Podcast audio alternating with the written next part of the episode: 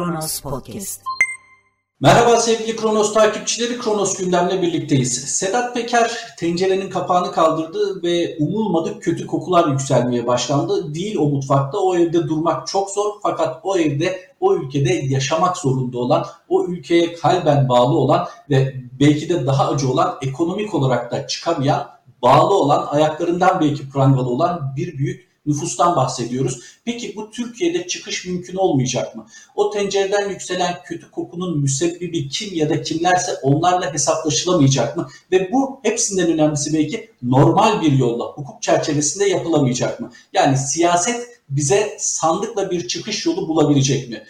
Central European University'den Sayın Yektan Türk Yılmaz'la ilk bölümde o karanlık tabloyu konuştuk. Şimdi de çözüm yolunu arayacağız kendisiyle. Sayın Hocam tekrar hoş geldiniz. Hoş bulduk efendim. İlk bölümde Sedat Peker'le birlikte o açılan dosyanın aslında çapını görmeye çalıştık. Sizin ifadenizle tahayyül edemeyeceğimiz ama iktidar gittikten sonra, rejim değiştikten sonra tahayyül edemeyeceğimiz kriminal bir tablo var ortada.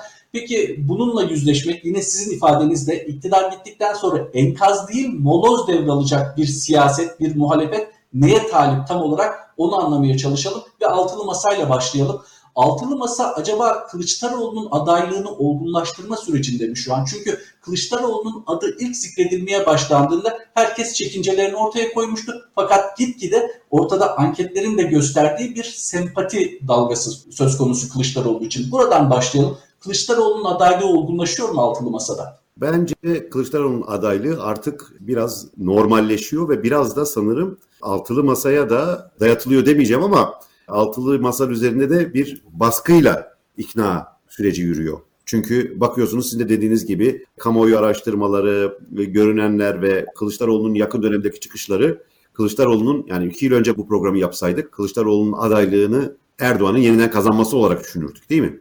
Ama bugün bambaşka bir tabloyla karşı karşıyayız. Bir yıl içerisinde Kılıçdaroğlu işte helalleşme, efendim toplum farklı bu rejimin kaybedeni, bu rejimin mazlumu farklı kesimlerle kurduğu ilişkiler, kendisini CHP'den mesafelendirmesi bu çok önemliydi. Bence bir CHP adayı olmak, bir CHP lideri olmaktan uzun zamandır mesafelendiriyor Kılıçdaroğlu kendini. Mesela bunun çok net örnekleri Diyarbakır ziyaretleriydi ve dolayısıyla bambaşka bir lider profili ortaya koydu bir yıl içerisinde. Yani bizim o bütün bildiğimiz önceden beri işte bir bürokrasinin sadece temsilcisi olan, işte Erdoğan'ın tırnak içerisinde Bay Kemal dediği genel müdür, toplum içerisinde bir heyecan yaratamayacak bir liderden tersi bir durum ortaya çıktı yavaş yavaş. Benim hala Kılıçdaroğlu'yla ilgili kaygılarım var. Kılıçdaroğlu'nun adaylığı ile ilgili kaygım yok. Yani ilk başta Kılıçdaroğlu adaylığı ile ilgili bence en yapılmaması gereken şey Aleviliği yüzünden kazanamayacağını iddia etmek. Bir defa bu birincisi doğru değil. Yani rakamlar gösteriyor ki doğru değil. İkincisi yani Türkiye'nin çok köklü köklü bir ayrımcılık alanını yeniden üreten bir söylem bu. Yani bu söylemden bence çok uzak durmak gerekiyor. Çünkü orada bir objektif durum tahlili yapılmıyor. Bir durum normalleştiriliyor ve yani bunun dünyada da çok örneğini gördük. Gül muhtemelen Erdoğan'a karşı kazanmayı be- beceremeyebilir, başaramayabilir. Belki Babacan başaramayabilir, Davutoğlu başaramayabilir. Ama onun dışında farklı geleneklerden gelen herhangi bir ismin anladığım kadar zaten o kamuoyu araştırmaları da bunu gösteriyor. Yani isim vermeden muhalif adayımı Erdoğan mı dediğiniz zaman çok net bir tablo çıkıyor. Artık %60'lara neredeyse yaklaşan katiyen Erdoğan'a oy vermem bir grubu var. Sayın Kılıçdaroğlu'nun adı ilk zikredildiğinde ki hatırlayacaksınız Mansur Yavaş ve Ekrem İmamoğlu isimleriyle birlikte ilk zikredildiğinde niye böyle bir risk alalım yorumları yapılıyordu. Hatta CHP'li çevreler de bunu zikrediyordu. Fakat gün geçtikçe ben şu an e, Roj Girasu'nun yorumunu hatırlıyorum. Kamuoyu araştırmacısı Roj Girasun Kılıçdaroğlu'nun ismi öne çıktıkça kamuoyundaki desteği de artıyor demişti. Bugün geldiğimiz noktanın onu haklı çıkardığını görüyoruz. Burada bir ayrıntı belki ama önemli bir ayrıntı. Mansur Yavaş ve Ekrem İmamoğlu kendilerine verilen o krediyi çok da olumlu kullanmadılar ve kullanmıyorlar diyebilir miyiz? Yani Kılıçdaroğlu'na onlar alan açıyor biraz da diyebilir miyiz? Mansur Yavaş'tan öte ben İmamoğlu konusunda ona tam anlamıyla. Çünkü Mansur Yavaş biraz da çekingen durdu bu konuda. Çok da fazla öne çıkmadı, çıktığını söyleyemeyiz. Ama bence esas bir siyasi intihar vakası diyebileceğim İmamoğlu'nun izlediği yol. Yani bu Trabzon ziyareti bir tek kimlerle görüştüğü falan da değil. Daha sonra bunu nasıl, bunu bunun üzerine nasıl tepkiler verdi? Aslında daha da geriye Evet daha da geriye gittiğimiz zaman o kar krizi, işte kamuoyunu yanlış bilgilendirme. Yani İmamoğlu anlaşılan çok ciddi bir yakın çevre kadro sorunu yaşıyor. Ya çok da ciddi bir iletişim sorunu yaşıyor ve bu ikisi bir araya geldiği zaman çok vahim bir tablo yarattı kendisi için ve kendi adaylık ihtimalini kendisi ortadan kaldırmış oldu. Yani başka kimse yapmadı ve dediğiniz de çok doğru. Yani Kılıçdaroğlu ile ilgili bence birçok insanın yoklaşımı şu. İyi bir aday olduğu konusunda yani çok az insan bence özellikle daha böyle eleştirel düşünen insanlar arasında bir fikir birliği var. Daha fazla fikir birliği olanı şu andaki mevcut ismi geçen adaylar arasında en kapsayıcı ve en iyi aday olarak kalmış olduğu bence. Yani yoksa ben şahsen Kılıçdaroğlu'nun eğer bağlamından öte düşünürsek çok da iyi bir aday olduğunu düşünmüyor. Yani çünkü Türkiye'de bence bugün düşünülecek nokta bence esas itibariyle Erdoğan'ın sandıkta yenilmesi değil. Bu sadece bütün bu dönüşümün sadece bir parçası ve sandıktaki alınacak bir sonuç sonrasındaki alınacak tutum bu çok önemli. Daha da daha da e, sorunlu olanı bence acaba bu yeni gelecek bir isim, bir cumhurbaşkanı demin siz moloz dediniz, moloz yığını dediniz. Evet bu moloz yığınıyla ve tamamen kendisine düşmanlaştırılmış, tamamen kendi eski rejimin kurduğu bir bürokratik yapıyla yani devasa problemlerle, tabii bunun üzerine ekonomik sorunları da eklemek gerekiyor. Radikal veyahut da diyelim ki neşter vuracak, risk alacak bir siyasetçi midir? Yani bugüne kadarki tablo açıkçası bana bunu düşündürtmüyor Kılıçdaroğlu ile ilgili. Kılıçdaroğlu evet iyi bir orta yol bulucu. Muhalefetin farklı unsurları getirmekte çok başarılı. Ama bence iktidar alındıktan sonra artık mesele o olmayacak. Mesele gerçekten cesurca hamleler yapmak ve güçlü bir lider olmak gerekecek. Bunu başarabilecek mi Kılıçdaroğlu? Orada şüphelerim var. Ama tabii bu sonraki sorular. Yani şu andaki eğer sandığa aitse görünen o ki her geçen gün Kılıçdaroğlu'nun adaylığı daha belirginleşiyor. Çok şaşırtıcı olur bu noktadan sonra altılı masadan başka bir isim çıkarsa ve bir de tabii şöyle bir durum da var. Bence altılı masanın daha küçük partileri üzerinde büyük de bir kamuoyu baskısı da var. Kamuoyu araştırmaları baskısı da var. Görüyorsunuz CHP ufak da olsa ilerliyor gözüküyor. İyi Parti'de çok belirgin ilerleme var ve bu küçük partiler özellikle AKP'den korkan partiler umdukları kitle desteğini bulamadılar.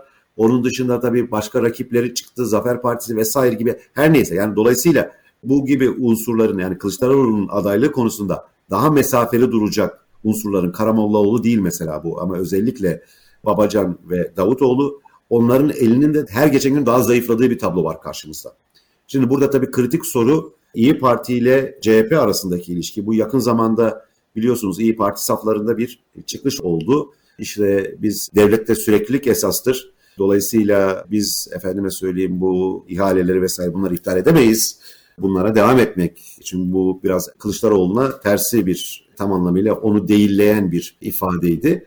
Şimdi bence bakmamız gereken yer esas itibariyle CHP ve İyi Parti arasındaki ilişki. Söz konusu açıklamayı yapanın bir akademisyen olduğunu düşünürsek aslında teknik olarak yanlış bir şey söylemediği ortada. Ama teknik olarak hani şu siyasi iklimde siyaseten böyle bir cümle kurmanın zamanı mıydı ayrıca tartışılır ama teknik olarak doğru tabii ki. Yani hukuki gereklilikleri yerine getirmişse neden onu bozasınız, o anlaşmayı bozasınız ayrı. Fakat belki CHP ile İyi Parti arasında bir başka ve daha önemli ayrışma noktası olabilecek buna aday olan bir görüntü var. O da İyi Parti'nin MHP'ye ne kadar yakın duracağı. Ya tabii ki yakın duracaksa neden İyi Parti ortaya çıktı sorusu sorulabilir. Fakat politika itibariyle ne derece MHP'li olup olmayacağı. Siz bu konuda bir risk görüyor musunuz? Özellikle birkaç isim var. Gerekirse anlarız. Zaman zaman çıkışlarıyla CHP ile birlikteliği bu manada riske ediyor. Mesela HDP ilişkin görüşlerini paylaşarak. Ne düşünüyorsunuz?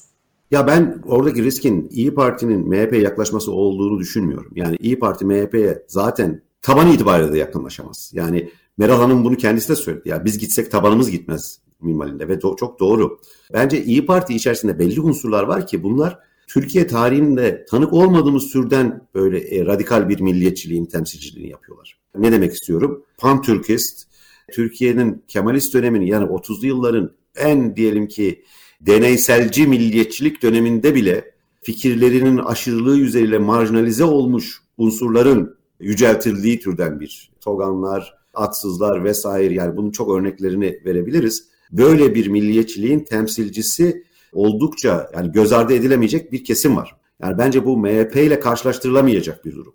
MHP daha farklı türden bir milliyetçiliği temsil ediyor. Yani Türkiye şu son 10 yılda anladığım kadarıyla milliyetçiliklerin baharını tırnak içerisinde yaşadığımız bir dönemden geçiyor. Türkiye milliyetçiliklerinin, Türk milliyetçiliklerinin, İslam milliyetçiliklerinin farklı biçimleriyle, Sünni milliyetçiliklerinin, üstünlükçü fikirlerin çok popülerleştiği, xenofobik fikirlerin çok, kendi içine kapanmacı fikirlerin çok popülerleştiği bir dönemden geçiyor ve ben MHP ile yani MHP ile İyi Parti arasında bir karışmanın olması ihtimalinden çok İyi Parti içerisinde Türkiye için çok yıkıcı olabilecek türden milliyetçi görüşlere sahip göz ardı edilemeyecek etkide bir kesimin olduğunu, Meral Hanım'ın da zaman zaman bunlara göz korktuğunu, yakınlaştığını ve hatta belki de kısmen de o da çok uzak hissetmiyor bazı görüşlere. Onu teslim etmek gerekiyor. Yani bunun kendi başlı başına bir problem ve siz demin teknik dediniz bir de o çıkışla ilgili. Orada teknik kısmında da bile sorun var. Yani teknik olarak bile şu anda nasıl bir süreklilikten bahsedeceksiniz? Yani A'sından Z'sine kriminal ve yasa dışı, usul dışı olmuş bir durumu nasıl devletin sürekli olarak söylersiniz? Yani hani bu bence hani teknik evet teknik yaklaşıyor kesinlikle haklısınız. Tekniğe de kötü yaklaşmak. Teknik yaklaşmaya da kötü yaklaşmak burada. Anlatabiliyor muyum? Yani teknik yaklaşmanın da kendine göre belli. Yani bence ona da kötü yaklaşıyor. Ve ayrıca zaten bir de şunu da söyleyeyim. Yani böyle bir ikilemde eli çok güçlenen Kılıçdaroğlu oluyor. Yani çünkü toplumda çok adalet talebi var. Yani siz biz adalet getirmeyeceğiz dediğiniz zaman bu açıklama İyi Parti'ye de çok yarayan bir açıklama olduğunu sanmıyorum. Yani çünkü farklı gerekçelerle, farklı biçimlerle herkes adalet istiyor ve şu andaki rejim unsurlarının sorumlu tutulmasını istiyor. Bunun hesabını vermesini istiyor. Yani dolayısıyla tersi mesaj veren bir durum bence çok iyi Parti lehine de değil. Ama ben en nihayetinde Meral Hanım'la Kılıçdaroğlu arasındaki sorunun yani Kılıçdaroğlu'nun bu gemiyi muhtemelen batmadan yani çünkü diğerlerini çok açıkçası çok söyleyeyim tabii zor bir şey. Altılı masa aslında bir yanıyla da tehlikeli de bir durum. Yani bunun bir örneğini gördük. Macaristan'da gördük. O tek tek aldıkları oyun altına düşüyorsunuz. Yani hani bu illaki çok da illaki başarılı sonuç getirecek, mecburen başarılı sonuç getirecek bir hamle değil. Tabii Türkiye'de Türkiye'nin bir şansı Erdoğan gibi bir otoriter liderinin olması ve Türkiye'nin artık Macaristan'da olmayan türde artık insanların yaşamlarını sürdürmelerine engel olacak bir ekonomik krizden geçiyor olması. Yani böyle bir iki şansı var. Ama her neyse esas itibariyle bence İyi Parti ve CHP'ye bakmak lazım. Çünkü altılı masanın diğer unsurları artık gerçekten çok sonucu değiştirecek güce sahip değiller. Özellikle Sayın Davutoğlu hani bir konuşursam şeklinde cümlelere başlıyor ya bu bekleniyor artık toplumdan ve yüksek sesle ifade ediyor. Sayın Babacan daha temkinli bu konularda çünkü anlattığı bazı konular kendisinin de fiilen görevde olduğu döneme tekabül ediyor ve o zaman sen ne yaptın sorusuna muhatap oluyor. Bundan sonra acaba vites yükseltebilir mi bu iki isim? Eğer buna bir arıza diyeceksek geçmiş görevlerinden dolayı sırtlarında daha farklı bir yük varken vites artırabilir mi bu iki isim? Sanırım bunu birçok konuyla ilgili özellikle bu işte popüler desteğini ölçen araştırmacılar vesaire de söylüyorlar. Yani biraz aslında bu iki partide o fırsatı kaçırdılar gibi. Yani bir defa ilk başta şunu söyleyeyim. Bu iki partiyi çok benzeştirmemek lazım. Bence DEVA çok ayrı bir yerde duruyor geleceğe göre. Yani çok daha çoğu zaman her zaman değilse bile liberal vurgular yapan, çoğulcu vurgular yapan, yani Kürt meselesinden tutun Ermeni meselesine, ekonomiye yaklaşıma, diyelim ki mülteciler meselesine her konuda aslında altılı masada çok ayrı bir yerde duruyor. Yani birçok konuda da aslında HDP'ye bile yakın durduğunu söyleyebilirsiniz. Yani onu onu ayrı bir yere koymak gerekiyor. Ama bence her iki partiyi de bence biraz artık mevsimini kaçırmış partiler gibi geliyor bana bunlar. Yani bambaşka bir gelişme anında, bambaşka bir süreç yaşandığı zaman ne olur onun önünü kesmemek gerekiyor. Kısmen bence talihsizlik işler işte korona vesaire çünkü bu partiler kuruldular ve korona başladı. Efendime söyleyeyim kampanya yapamadılar vesaire vesaire. Ama bence hepsini toparlarsak şu da ortaya çıkıyor. Kimsenin, kimseler, AKP, bir defa iki tavır var bence. Bir defa orijinali varken kimse başka bir yere gitmiyor. Yani hani AKP'den kopan oraya koşmuyor anladığımız kadarıyla.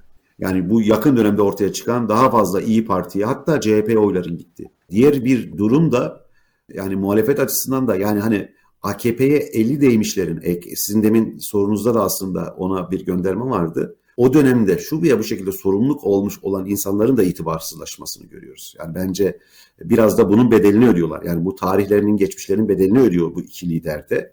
Yoksa mesela özellikle Deva Partisi'nin Mehmet Bey ilk çıkış dönemini düşünün, ilk ilan edildiği dönem düşünün. Büyük bir aslında beklenti vardı kamuoyunda. Yani bir yandan da tabii tam Babacan'ın arayacağı bir ortam var. Çünkü en güçlü olduğu kısım, en güçlü mesajları verebildiği konu ekonomi.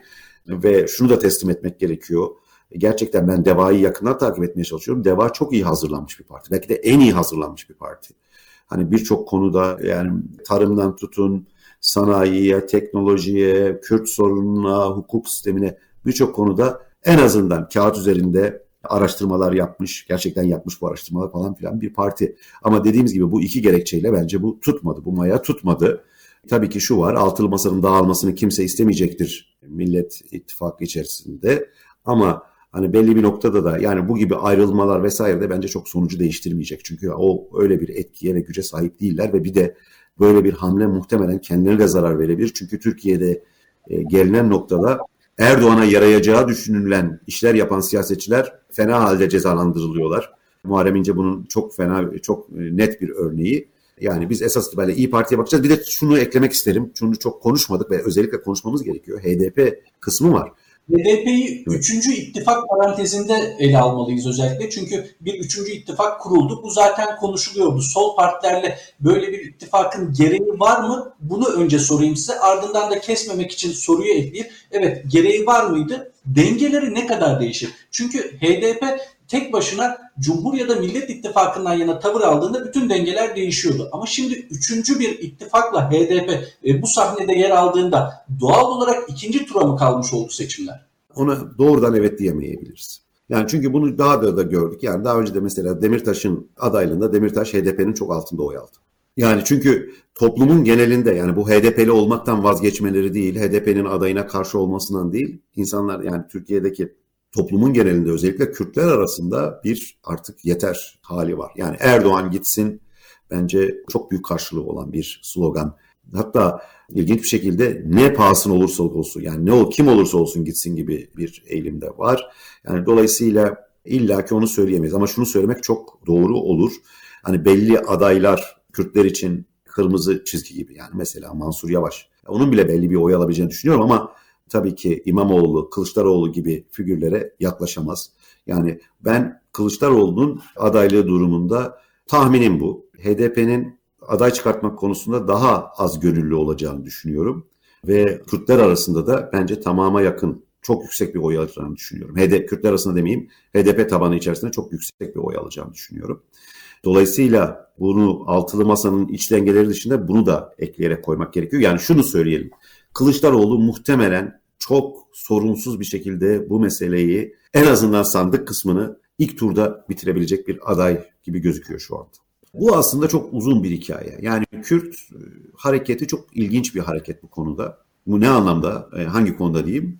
Yani şimdi tarihsel bağlamına koyarsanız işte bu Türkiye'de işte 80'li yıllar hatta 70'li yılların sonundan beri olan meseleyi işte bu antikolonyal, ulusal kurtuluş savaşları denilen işte 60'larda hatta biraz daha da geriye götürüp dünyada örneklerini gördüğümüz özellikle Soğuk Savaş döneminde ki hareketlerden biri olarak düşünmek mümkün bir yanıyla. Şimdi bu hareketlerin birçoğu dönem dolayısıyla Kıbrıs hariç Marksist hatta Leninist, Marksist Leninist ve hatta kimisi de ayrımlardan sonra Mao'cu vesaire hareketlerdi. Ve dönem içerisinde bak yani böyle internasyonalist bir söylemle ortaya çıkmış hareketlerdi.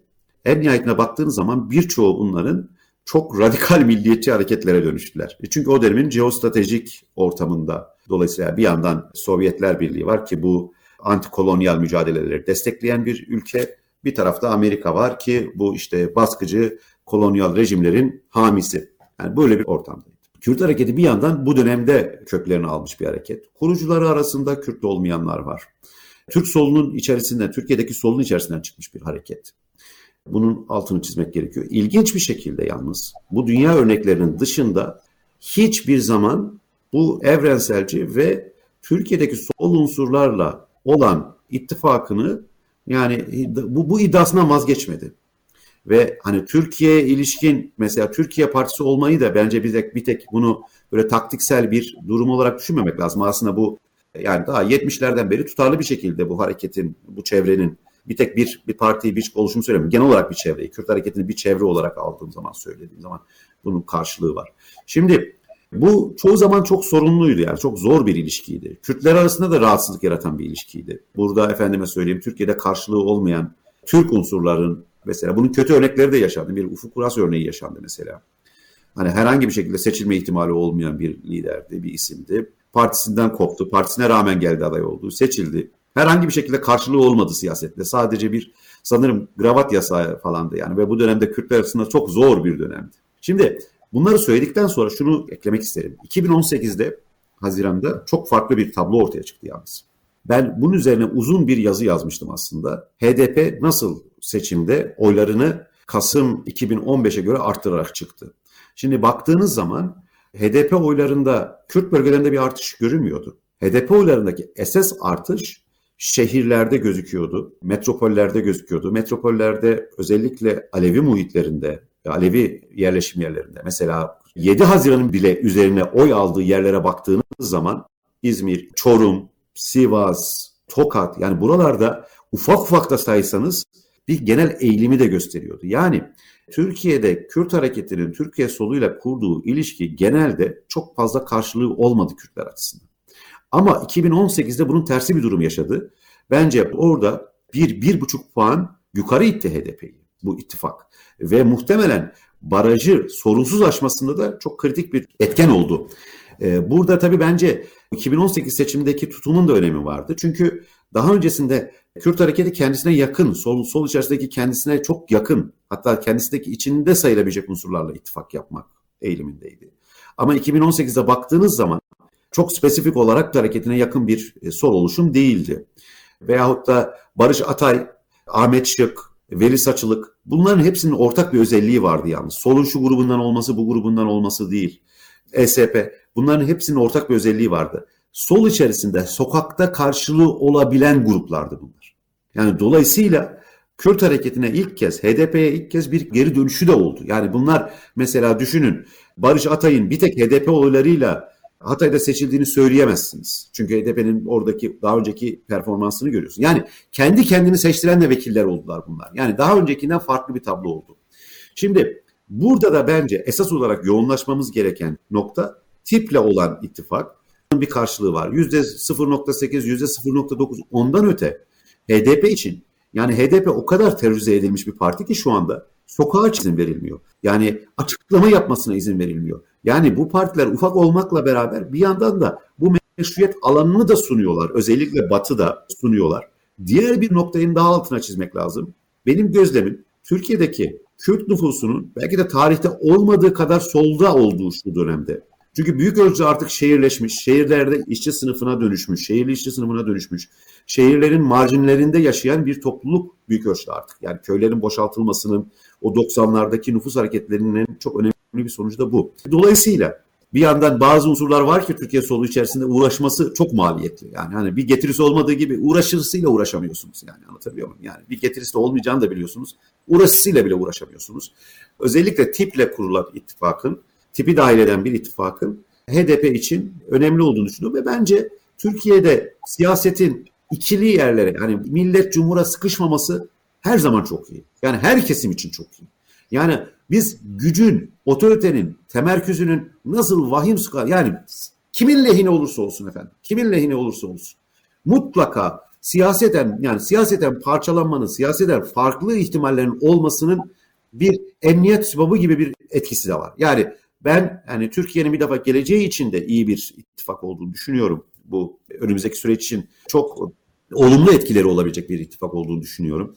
Yani sonuç itibariyle sıfırdan Türkiye'yi kurmak diyoruz. Sıfırdan Türkiye'yi kurarken Kürt sorununu çözmemek olabilir mi? Sıfırdan Türkiye'yi kurarken birçok kaybedenlerin, eski rejimin kaybedenlerinin kaldı ki bu partiler onları temsil etme iddiasındalar. Önemli olduğunu düşünüyorum. Emek ve Özgürlük İttifakı'nda mutlaka şunu hatırlatmamız gerek. Aslında seçime dönük bir ittifak olmaktan ziyade HDP'li yöneticiler sürekli şunu vurguluyordu. Uzun soluklu bir ittifak hedefliyoruz, bir demokrasi ittifakı hedefliyoruz diyordu. Bunun için Türk soluyla HDP'nin yolunun kesişmesi önemli. Sizin de hatırlattığınız gibi 2018'de bunun somut karşılığı da sandıkta alınmıştı. Peki evet. bundan sonrası için İktidar bir krizden rahatsız. Bunu Cumhurbaşkanı Erdoğan da artık açık açık söylemeye başladı. En büyük sorunumuz hayat pahalılığı dedi. Ama buna rağmen zam yapmaktan geri duramıyorlar. Burada hani devletin işleyişini aksatmamak için mecbur kaldıkları için bu zamları yapıyorlar.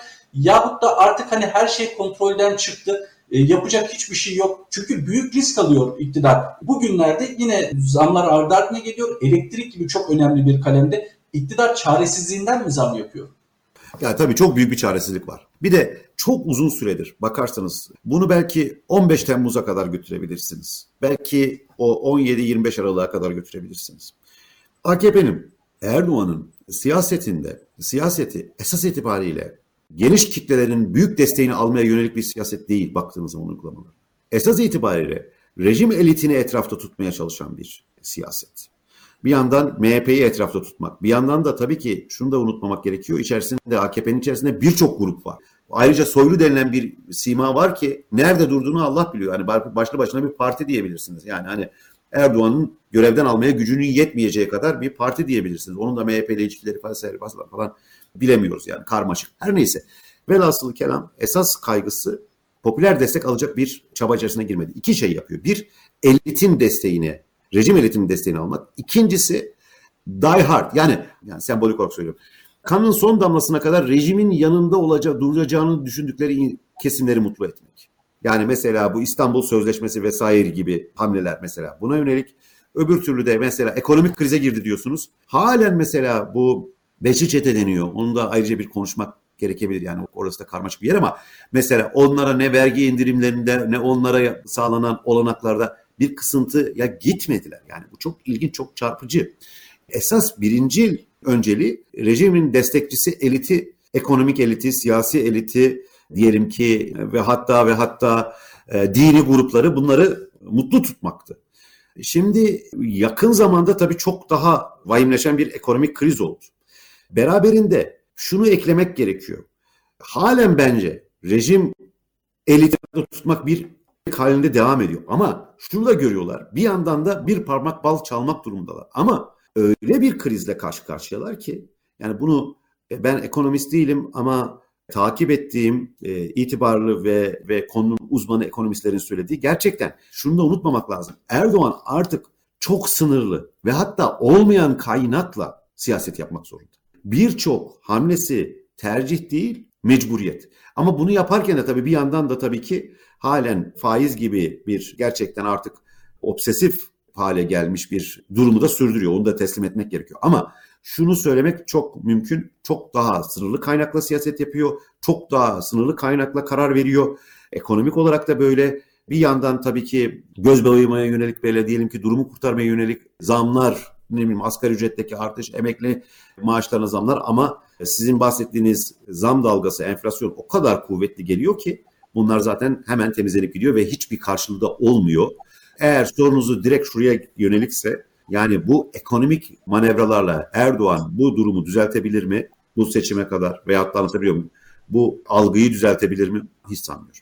Sizin az önceki tespitiniz yani Erdoğan geniş kitleleri değil eliti kendi rejim elitlerini mutlu etmeye hedefliyor tespitiniz bana yıllar önce Ahmet Altan'ın tespitini hatırlatıyor ki yıllar önce dediğim Taraf Gazetesi döneminde çok net bir ifade kullanmıştı. Erdoğan dileseydi %70'in oyunu alabilirdi. En azından %70'lik kitleye hitap edebilirdi ama o bunu değil. Yani yönetmeyi değil hükmetmeyi istediği için oylar eridi. Şimdi bakıyoruz geldiğimiz noktada otoriterleşme de aslında her ikinizin tespitinde doğru çıkarıyor. Son olarak şu noktaya gelelim.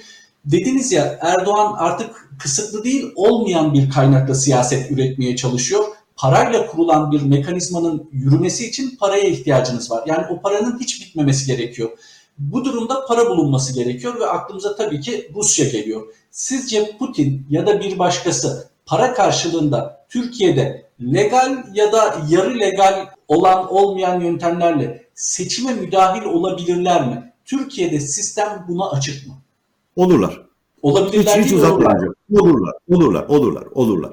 Yani şu görüntü böyle gittiği sürece de olacaklardır. Bundan sonuç alırlar mı ayrı bir hikaye. Yani bu Rus basınında da tartışıldı Erdoğan'la ilgili. Tabii tabii ilk başta Erdoğan'la Putin ilişkisi veyahut da Türkiye ile Rusya ilişkisi çok basit bir ilişki değil. Çok çok karma karışık bir ilişki.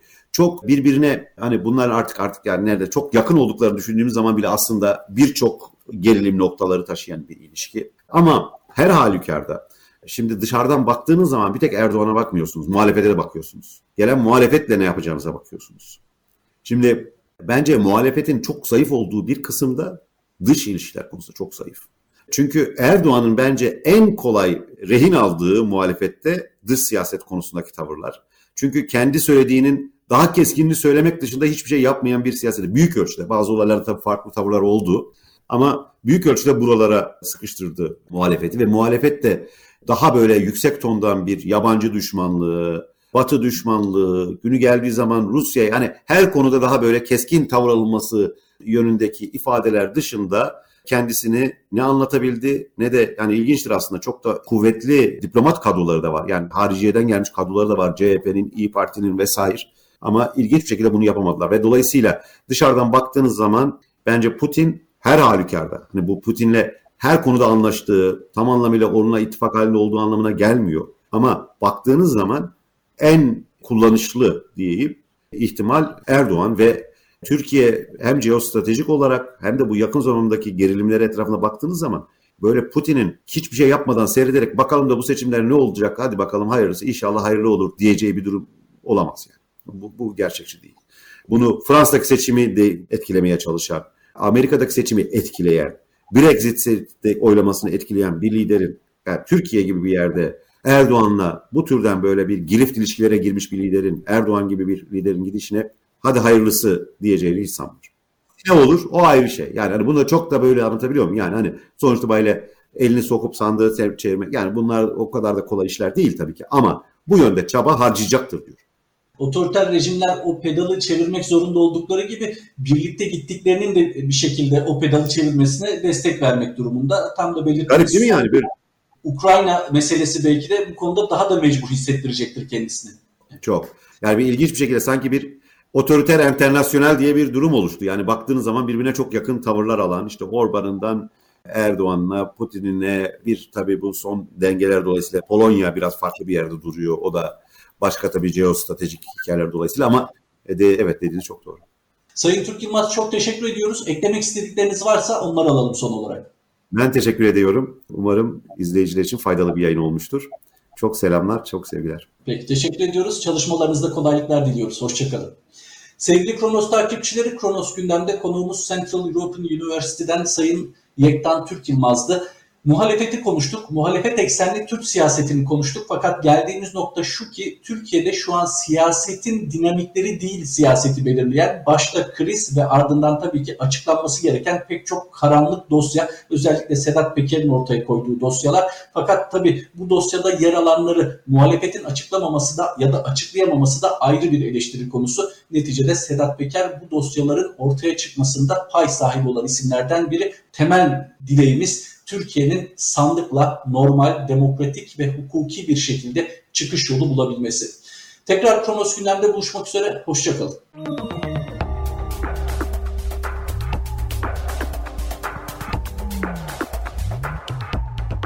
Kronos Podcast